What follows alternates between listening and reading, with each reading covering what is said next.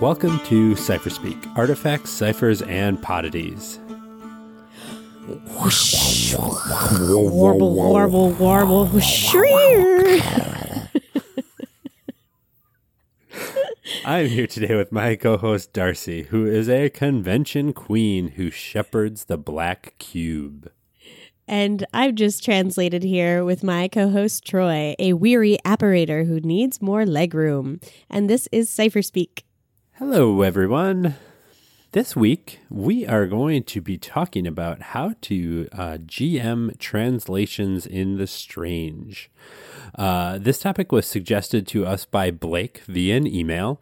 Um, basically, what we kind of want to talk about, and he had questions about, was how to make translations better, more interesting. Uh, how do we do them? Things like that. Um, and what translations are is in the strange um, let's. I'll stop there and let you describe translations because I think I stole your stuff. How dare you? Cool. So translations are the, you know, if you're not super familiar with the strange, the strange is a world where. Uh, fictions birth new realities called recursions. They're sort of these little mini worlds, little mini realities that uh, are sort of limited, but uh, can can have, you know, almost like holodeck adventures, but but have a tinge more reality to them, right? So some, you know, it would be like a holodeck adventure or a hologram or a, a simulation where certain um, NPCs or or actors in that simulation can gain the spark and realize that they're in a simulation and then walk out. So it's an interesting blend of, you know, fiction and reality and uh, world hopping fun, right? So translating is what uh, you do in the strange from Earth or or from other recursions to basically like put your body in some question mark question mark other place and download yourself sort of skinned for the new reality into the new re- recursion. And so this is all part of an alien data network. And uh, if you're interested more in sort of the who and what and why behind that, which is really, really cool, I recommend uh, maybe going back and listening to some of our older uh, Strange episodes or just going and checking out the book because it's super, super fun. And I, I get really jazzed by the lore of like, how, how does translation work? But functionally for the characters and for your game, right? Uh, translation is a means to an end. It is a kind of could be a meditation, could be a stepping through the the wormhole, stepping through the stargate. Um, but you sort of have to.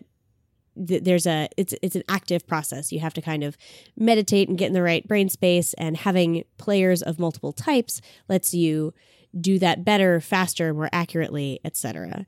So it's you know fundamentally it is the travel it's it's the act of traveling, right? And so I have a lot of questions about that from a role play perspective that I'm going to try very hard not to get too deep into. But you know, with I think you know translation's really cool visually, but you're going to be doing it a lot in this campaign, and what are the consequences of failure? Right? I think part of it, part of how to make it interesting, is also recognizing that there's there's like die rolls associated with this. Uh, and so, what does failure look like with translations? Is it interesting if we don't get to the place? Or when is it interesting when we don't get to the place? So, um, I think there's a lot of, I think if you put a little bit of GM thought into this, you can make it really sing for your players and not be a thing you're like, rolling for and you really only care if you succeed. So that's sort of my my opinion. Um, and i think different groups are probably going to lean into how deeply they describe the translation process and what it looks like for them because the the book is very i assume purposefully vague on that. And so i think some people will get really into like yeah what does this trippy translation look like? Or and and others might just be like uh, a little bit of fluff and then they're diving right into the new recursion does that about cover it, Troy? Uh, yeah, I think so. Uh, the only thing that I think I would add is that uh, if you are more interested in learning about worlds through fiction, uh, Bruce Cordell's novel *The Myth of the Maker* uh, is a good intro to the kind of the world of the strange as well. Um, so that'll kind of give you some background on what the you know what the strange is. If rather than reading, you know, the game book, which has a lot of fiction in it describing the world. But if you like more of a kind of a narrative introduction, that's a good place to start. Great point. And it's available on audiobook. Yay. Yeah, look at that. You can listen to it in your ear holes just like this. Um, And then you'll never come back to this. You'll realize there are real uh, narrators who you should be It's like- listening to instead. oh man, like look at all this good fiction I could just listen to instead Yeah. of these two people blather on. Um, Casey, make sure you cut this out. Don't let them leave us. um, So I, I think the first thing that I wanted to talk about that I think you touched on in there is, you know, like when we talk about how to make translations fun or interesting, um, I, I think that I'd like to talk about descriptions. Like how can we describe the act of translation? Uh, because an interesting part of translation is that it takes a little while in, I believe it's called like the translation trance is like kind of what it's officially called you know, to like get ready to translate. But then once you do, it's like instantaneous.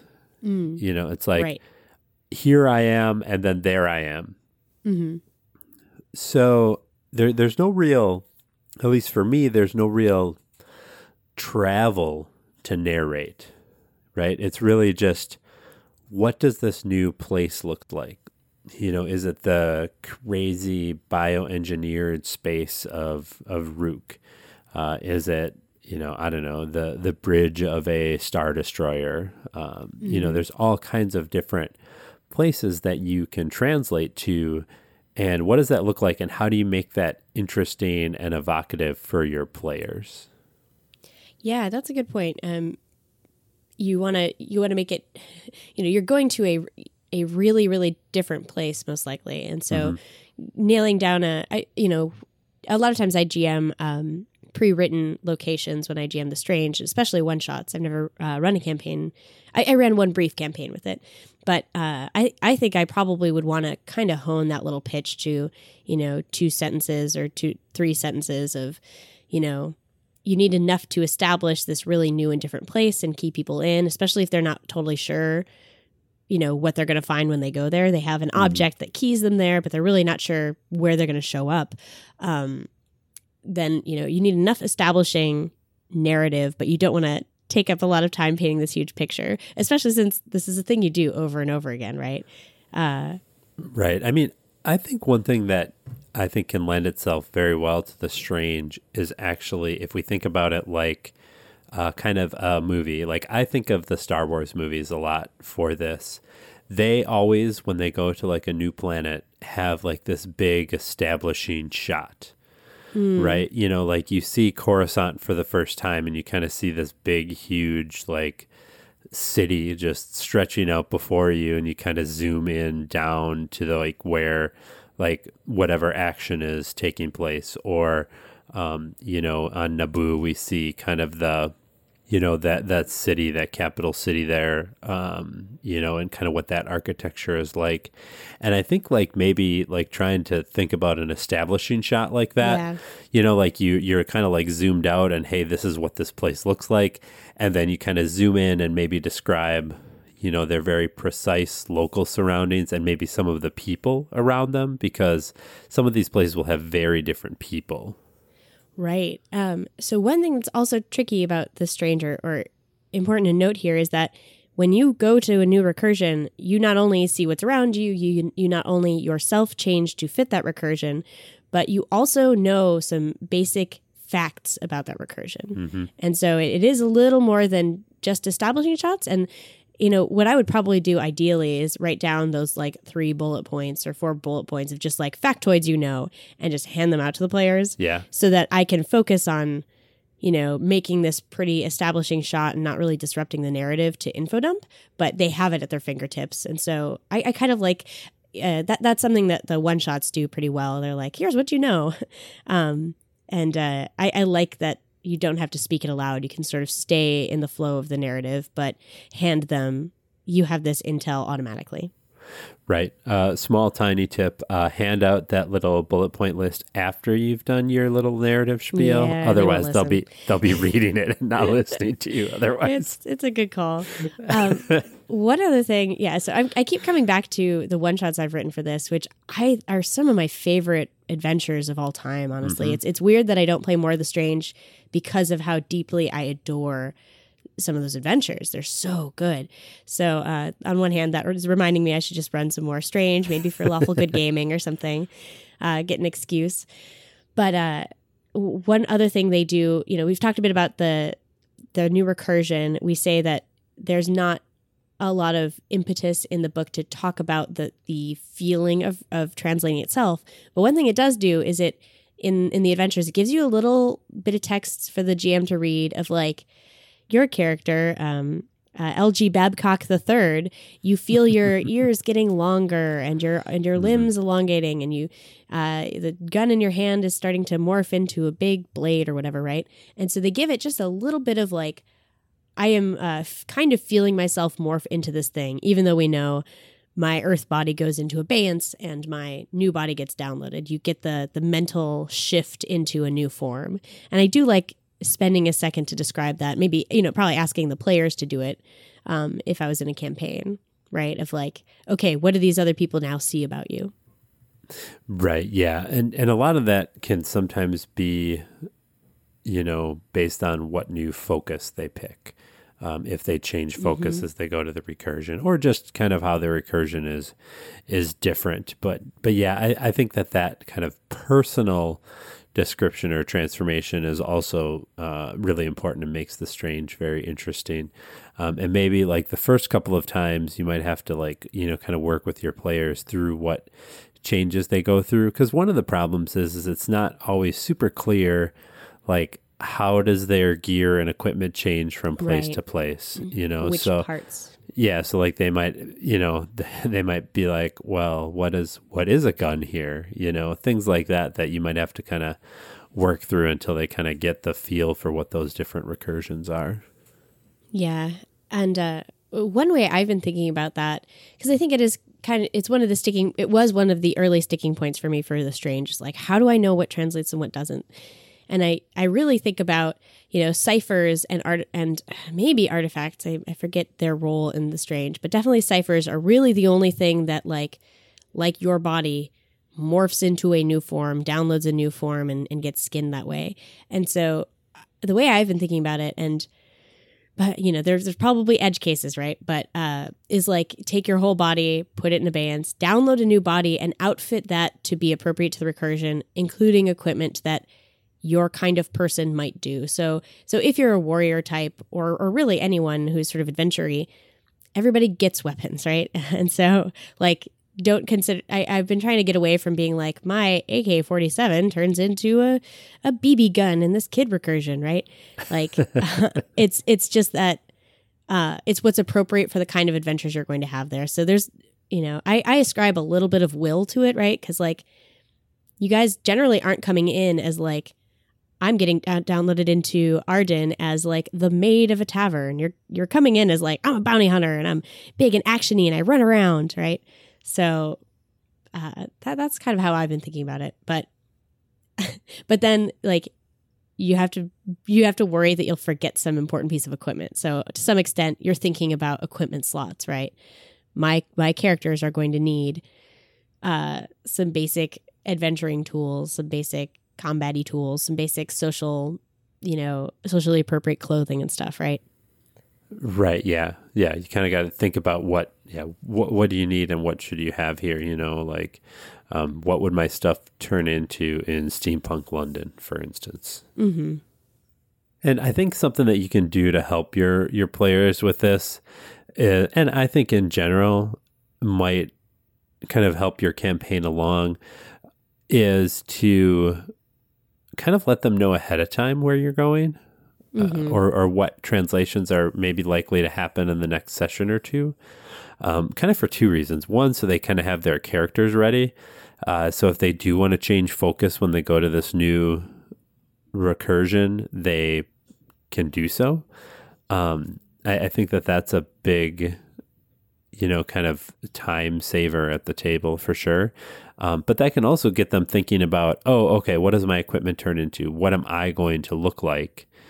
Um, you know, so yeah, I think it's just helpful to, to do that and that'll get them in the swing of things and th- maybe they can ask those questions of what would this be in this recursion outside of you know the game time so when it comes time for them to translate they can have this really cool description ready Right. I think the strange in general benefits a lot from a little bit of imposed structure, right? Kind of episodic, uh, especially since hanging on the end of we're about to translate into the, this new place, cut, then people get to prepare for that uh, is is just such an effective and like you know fun energy wise uh, ending point.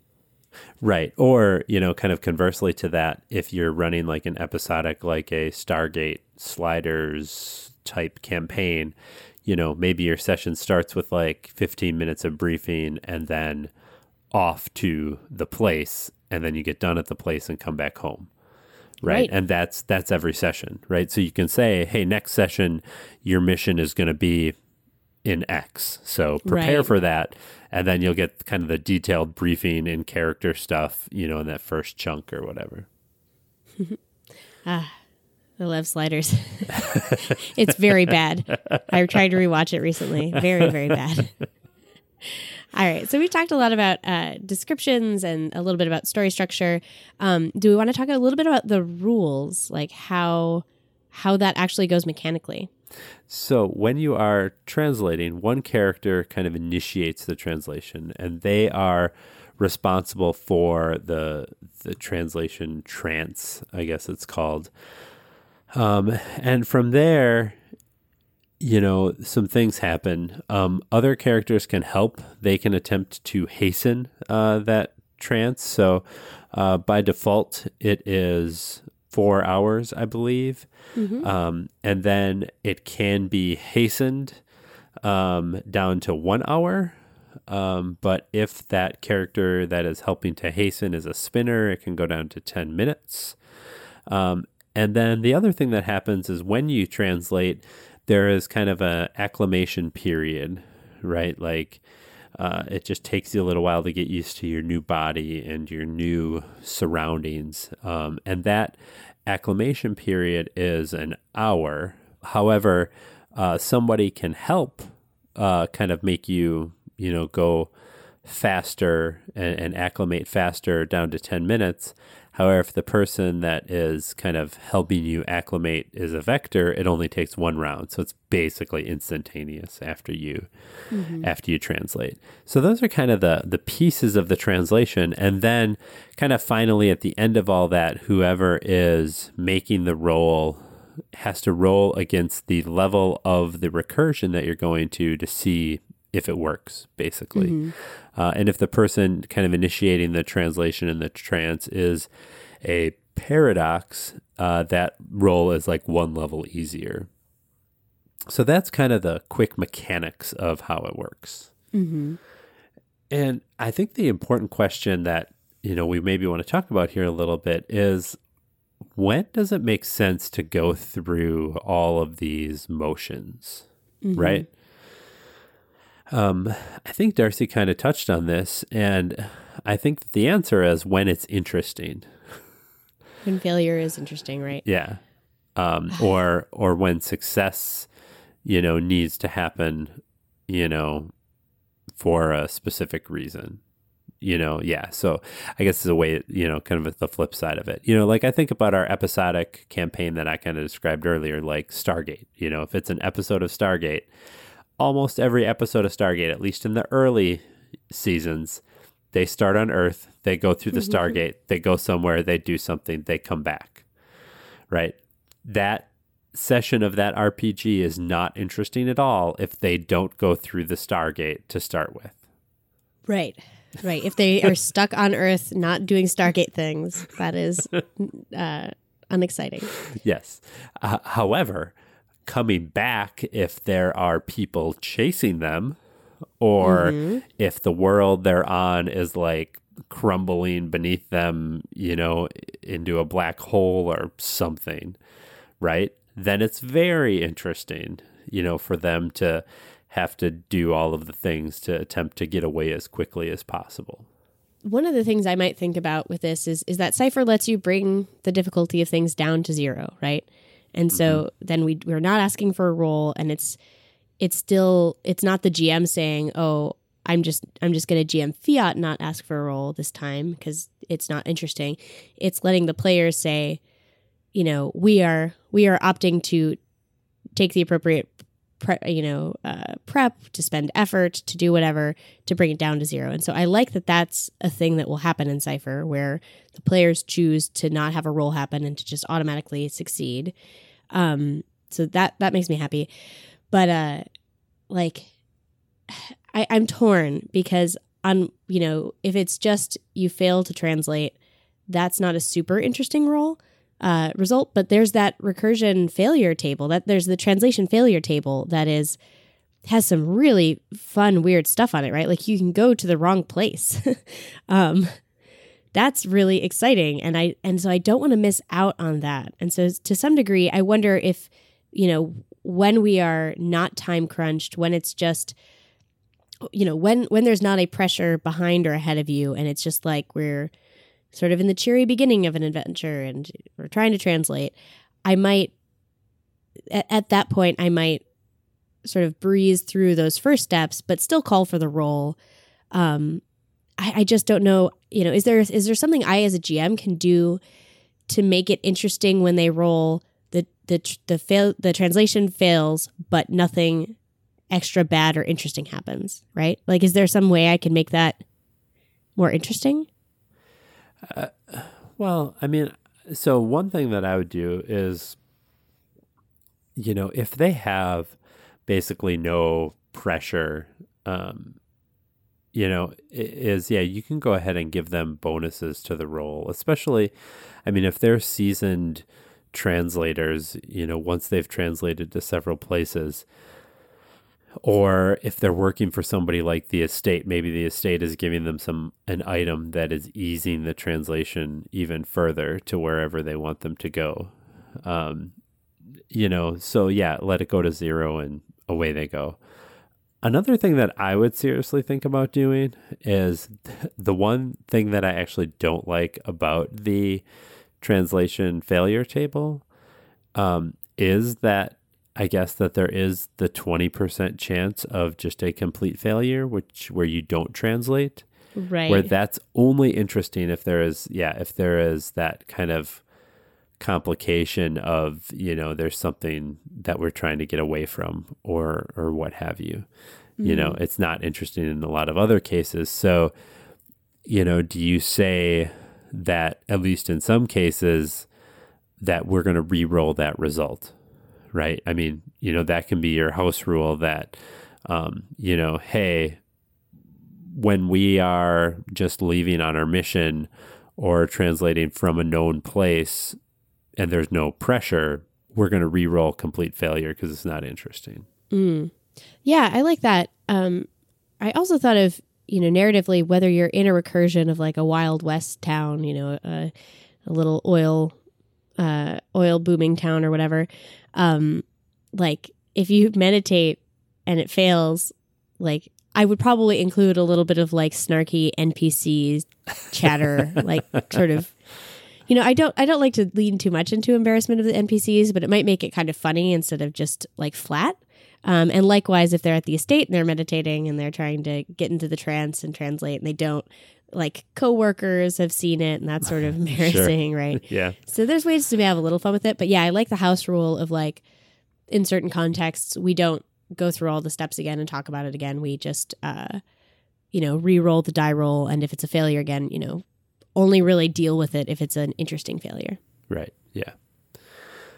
So yeah, I mean and but ultimately I think that you know, if if you're running a game where you translate a lot, you know, one thing that you have to be aware of as well on failure is like Darcy was talking about the altered destinations. Mm-hmm. Um, you know, you have to be prepared for, okay, if they fail, you know, where are they going to go? So maybe you have one or two places kind of up your sleeve that, um, you know, they can go to and maybe those are the same couple of locations over a period of time right it doesn't have to be every single time you need a new one it's just like oh hey next time they fail they're going to you know, the Firefly recursion, for instance, right? You know, Yeah, or having the uh, strange discover strange discoveries. Is that the Instant Adventures book? yes. Uh uh, you know, having that Instant Adventures book on hand is super useful and valuable. yeah, it is. um, but it's a good point, right? Like as you're you're kind of world building as you go in any strange campaign, and so you have all those recursions you've been to before that you can pop them back into with pretty low prep, right? Uh, so I, I really like that thought. Uh, anything more on that? Um, I don't think so. Uh, I, I think that that's kind of our, our advice on how to, you know, maybe work with those those roles. Um, I, I think that, but kind of next on the list to kind of dovetail into that, which I kind of already started on when I was talking about like the items or the the recursion keys that help you to go to a new recursion more easily or maybe without fail.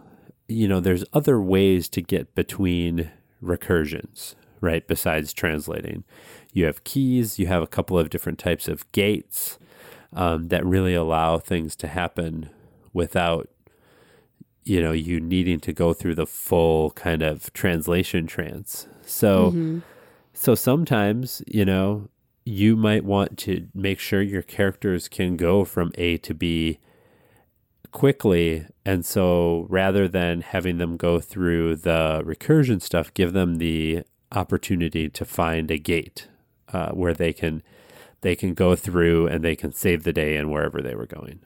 There's a great short story uh, in the little collection Tales from the Strange, which you can get on the MCG website, about a uh, a dragon that gets brought to Earth through Oh, a yeah. gate, and so it's just literally a dragon in an alley. But now the laws of Earth are applying to it, and so are weighting down its body, and it can't fly anymore, and it's sort of losing its ties to the the laws of the recursion that it's actually from, and it's super cool. So um, yeah, and one thing I like about Gates is it gives you a little more of that mashup feel compared to where Yeah. we're proper we're properly a part of this world versus I don't know I, I get to have my weird cell phone in in a you know ice age adventure or whatever and get to so you get those that mashup feel so don't definitely don't forget about some of the other ways that you can get around translation or modify it like like that Yeah, absolutely. I, I think that that's just important to remember that you know there's there's kind of ways to get around translation if that's what your adventure needs. If your adventure needs a time crunch because you know the base that you are in is basically falling apart and getting you know sucked into the gravitational pull of the sun. And you want this like time pressure of you know every round matters as the players run away. You need a gate right? You know mm-hmm. translation isn't really going to provide that because it's like a 10 minute thing is as fast as it can go. Right. One one other category I wanted to talk about briefly is is something that John Harness does really well, um, and I, w- I wish I had had the foresight to ask him a little more about that before we got here. But he, you know, he digs into the visual of what translating is like, especially for a one shot. So as much as we were talking about in campaign play, how to speed it up, how to streamline it, how to make sure we're not getting caught in translation when we want to be running around recursions. For for one shots, you know, I think it's it's worth thinking about ways you can you know visualize that process, visualize what it looks like when you're you when you are translating and and probably which is what John does is like turn it on the players too, right? Like give them opportunities to talk about what they're you know, I think he had them like floating in a weird nebulous space and then sort of narrating as like uh, they came, they sort of coalesced and what they were trying to do in this kind of drug haze vision quest situation.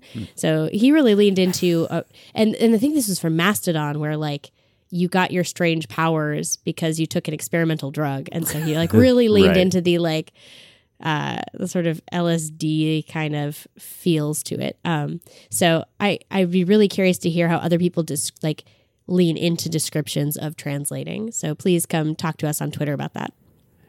Yeah, absolutely. Um, and speaking of Twitter, uh, we did kind of ask for if people had, you know, any advice for translating and GM translating. And uh, we did get some advice from some of our wonderful listeners and friends. Um, and so the first one is from uh, Jim Walls at I Live for Crits. Um, and I'm going to say that this advice you need to be very careful with and make sure you have the complete trust of your players because uh, it is typical Jim advice. But uh, the first part of it I think is really good is jar your players' perspectives with outlandish characters and pop culture.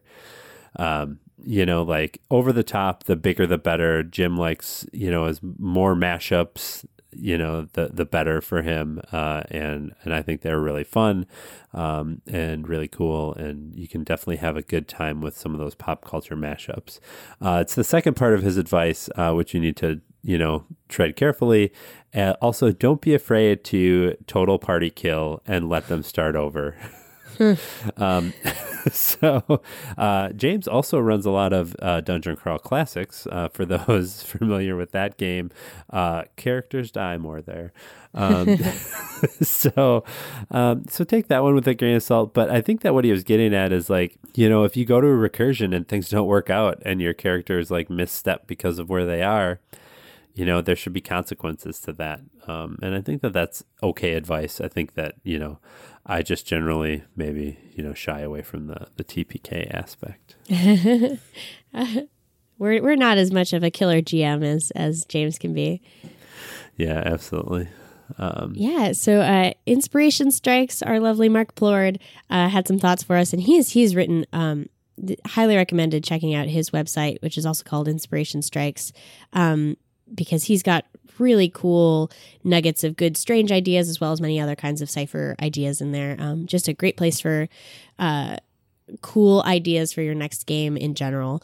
Um, uh, his his advice is to is that if the translation is to somewhere familiar, try playing with the circumstances. A run and gun battle to reach the translation gate before the dragon does. So I think that's really smart. Uh, you're not necessarily you don't have to go back to the same genre of episode or type of episode when you return to the same recursion, right? So mm-hmm. especially in, you know, in Ruk, like these bigger recursions, you know, you could be playing a Ruk noir, you could be playing uh, you know, a, a big messy battle, going and exploring an old ruin. There's there's so much to do. And so keeping that fresh is a way to see new see the trends the recursions with new eyes, I think. Yeah, absolutely. Uh, I think that thinking about different stories that can be told in different places um, is definitely interesting. Or take a story that maybe would fit really well in Ruk, like, you know, hey, we're bioengineering, you know, animals and it's a problem, and maybe tell that story somewhere else, like Ardeyn. Mm, right like mm-hmm. somebody's magically engineering animals so it's kind of the same thing but you know hey we're, we're doing it in a different place so um, another one from at shark underscore bone. Uh, I kind of like this one. Describe the new place without naming it from pop culture. Uh, so, you know, let your players have that discovery of where they are. So, this is effective if they don't know exactly where they're going. Um, if it's a little more of a surprise recursion, or like, especially on like recursion failure, right? When they just translate somewhere. Um, now, you do have to uh, kind of play with, you know, uh, and we'll get somebody else had the similar advice. You have to play with the rules a little bit in how much information you give them about the recursion, mm-hmm. right? You know, because they are supposed to know some things. Yeah, that's a very good point. I I really like that, and uh, it's it's so fun when people uh, slowly realize where they are, right? Like I love yeah. getting, I love that technique of describing a thing the players don't realize they are already familiar with. Mm-hmm. That's such yep. a fun time. Yes. Um, uh, Devon Hypnosis says that we always cater to recent personal interests. And I think that's really smart, right? Like, go with what you're inspired by lately, go with what you know your players have been talking about. Um, I, I think that's that's really clever. Don't just go through the big touchstones necessarily throw in some fresh excitement of of something newer that you may not know as intimately but can you know for the purpose of a recursion you know those are limited like go play yep absolutely or like you know if everybody's been watching game of thrones or mm-hmm. you know uh, reading uh, you know, a, a, novel of, of whatever type, I, I, think that absolutely can be fun to say, oh yeah, we're we're all really interested in this thing right now. Let's go explore that. Mm-hmm. Um, and the last one we have is from at Caw Condor. Um, or they had a couple of interesting uh, pieces of advice. Uh, the first is they actually pick uh, foci for their PCs uh, to kind of mm. push them outside maybe of what their normal playstyle is. Um, so I, I can definitely see that being interesting. Uh, I think that you have to make sure that your players are on board with that because um, they are definitely ceding some control uh, of right. their characters to you. Um, it's also going to be work for you as the GM to. Which I am allergic to. um, you and me both. Uh, you know, so I, I think that that's. Um, but but I do like that you know the pushing people outside of their boundaries or to play play different things i think is fun um, and then they also uh, said that they really kind of go outside of the rules and they don't provide a lot of info about the new location and really let the characters kind of explore um, that location uh, so neat um, yeah I, I, think that that's something that can be used uh, with effect kind of depending on what your your campaign feel is, right? If you want your campaign to feel like they are, you know, agents going from one place to another solving problems, you know, you probably don't want a lot of exploration of the recursion. So if it's super episodic, one session per recursion t- type mm-hmm. of thing, you know, you probably want to give them some info dump so they can do their job. However, if your campaign is maybe a recurring kind of stranger in a strange land kind of game, um, then it's probably more interesting to let them learn about their new location through play. That's a great point. Um, I also I would love to do the I assign you a new focus for like you know your enemies banish you to a recursion, right? Like oh yeah, like I would love that seems like a really cool event even if you don't want to make that your whole campaign. Sure, yeah, and that's yeah, absolutely. That's a really great point. You know, this doesn't have to be every time they they go, but yes, maybe there's some event that happens. That's really clever. Thank you so much everyone yeah. for your advice. That's really helpful. Uh, you know, I love hearing from the different ways that people play these games, right? Absolutely. So I, I think that that's all we have to say about you know recursions and translating and things like that. Anything else you want to add, Darcy? No, just that uh, I'd love you know if people think we haven't covered something, which we likely haven't, uh, please let us know because this has been really fun to hear how you've experienced this game. Cool. All right, time for some poddities. Uh, my poddity this week is the Angry GM Kickstarter. Uh, the Angry GM has been giving uh, game mastering advice for quite a while uh, on his website, and he's turning uh, kind of some of those best articles and things into a book uh, that you can go ahead and kickstart. Um, I don't always agree with 100% of the Angry GM's advice. Um, Yep. uh, but he does have some good stuff out there, and especially if you are a fan of uh, the Angry GM and his uh, various work, um, I think it's worth uh, checking out and seeing if you kind of want to back that. It's already fully funded. Uh, it's only been up for a couple of days as of this recording. Um, but yeah, if you're a fan of uh, kind of angry and his style or unfamiliar with it and want to check it out, I mean, you can go, you know, read through his his website um, you know, to, to get a feel for, for what his style is like. So, um, definitely some good nuggets in there if that's uh, something you're interested in. Very nice. And then uh, I have two poddities because I'm a monster, but they're quick. They're both podcasts, and I, I'd kind of fallen away from listening to a lot of podcasts because I I'm listening to some some audio fiction, and I I do a lot more talking to people in my day job, and so I think hearing narrative instead of uh, feeling like I'm in a conversation with people has been something that I've been leaning toward. And I've just been exploring some audiobooks, but th- I've wrapped those up. And now I've checked out uh, Welcome to Warda, uh, which is this beautiful, well produced, awesome um, podcast by Ali Grauer and Drew Majes. Oh boy, Drew M. Uh, we're bad. We're bad people. But uh, let me give you the quick pitch. It is. Uh, I've been hearing a lot about it for a long time, and I'm finally diving into it, and it's just a delight. really cool custom world building. Um, and its kind of quick pitch is Warda blends the aesthetic and class hierarchy of Downton Abbey with the intrigue and backstabbery of Game of Thrones, with a dash of Agatha Christie mystery on top. Ambition, magic, invention, and curiosity combine in, in this original fantasy setting for fiction and tabletop role playing. So, uh, I, I don't know why it's taken me so long to get here, but it is just so well done. I think I would listen to these people doing anything, but the world building is also really exciting and cool and fresh. And uh, so I'm really eager to dive into that deeper.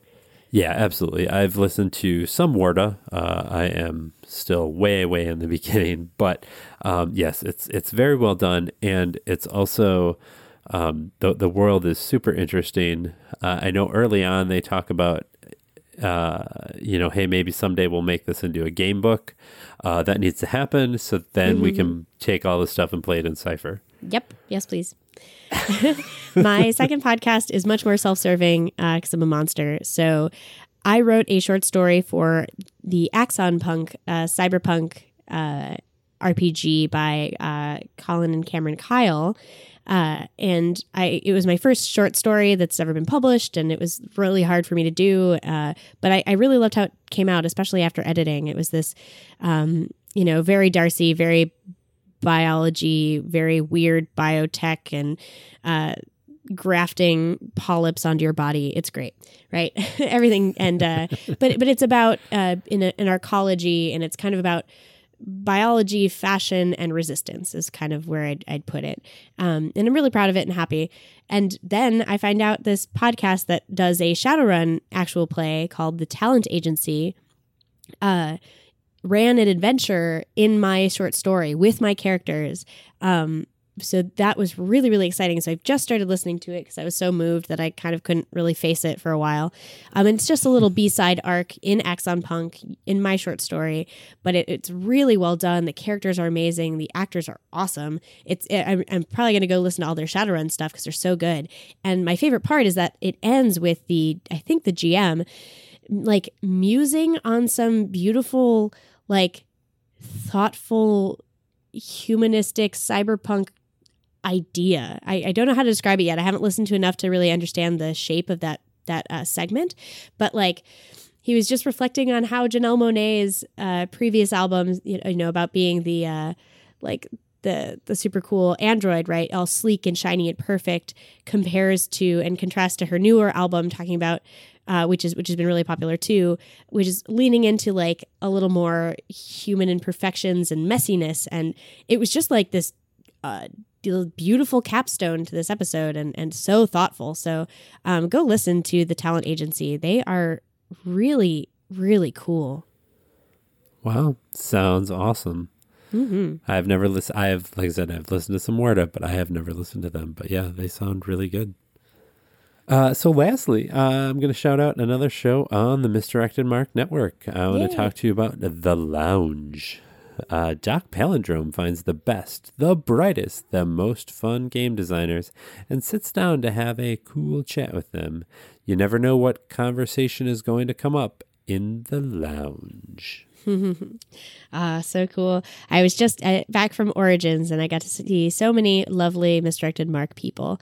Um, very, very makes me happy. Yes, they are there in force. All right, let's let's close this one out. Thank you so much, everyone who uh, tweeted to us about this topic at CypherSpeak Pod on Twitter. Um, please reach out to us uh, about any sort of Cypher topics uh, in the future. Absolutely. And if you can't hit us up on Twitter or have something longer you need to uh, send us, feel free to send us an email at cypherspeakpod at gmail.com. Uh, and also, please think about going out to iTunes or the podcatcher of your choice and uh, rating and reviewing us. We greatly appreciate it and love all of you who have left us reviews thus far. So, Troy, I got in before you where is it you're going to be translating next? Oh, I think I'm going to bed. Excellent. I think that's another thank you evil place. Under the bed. CypherSpeak is a member of the Misdirected Mark Podcast Network, the media arm of Encoded Designs.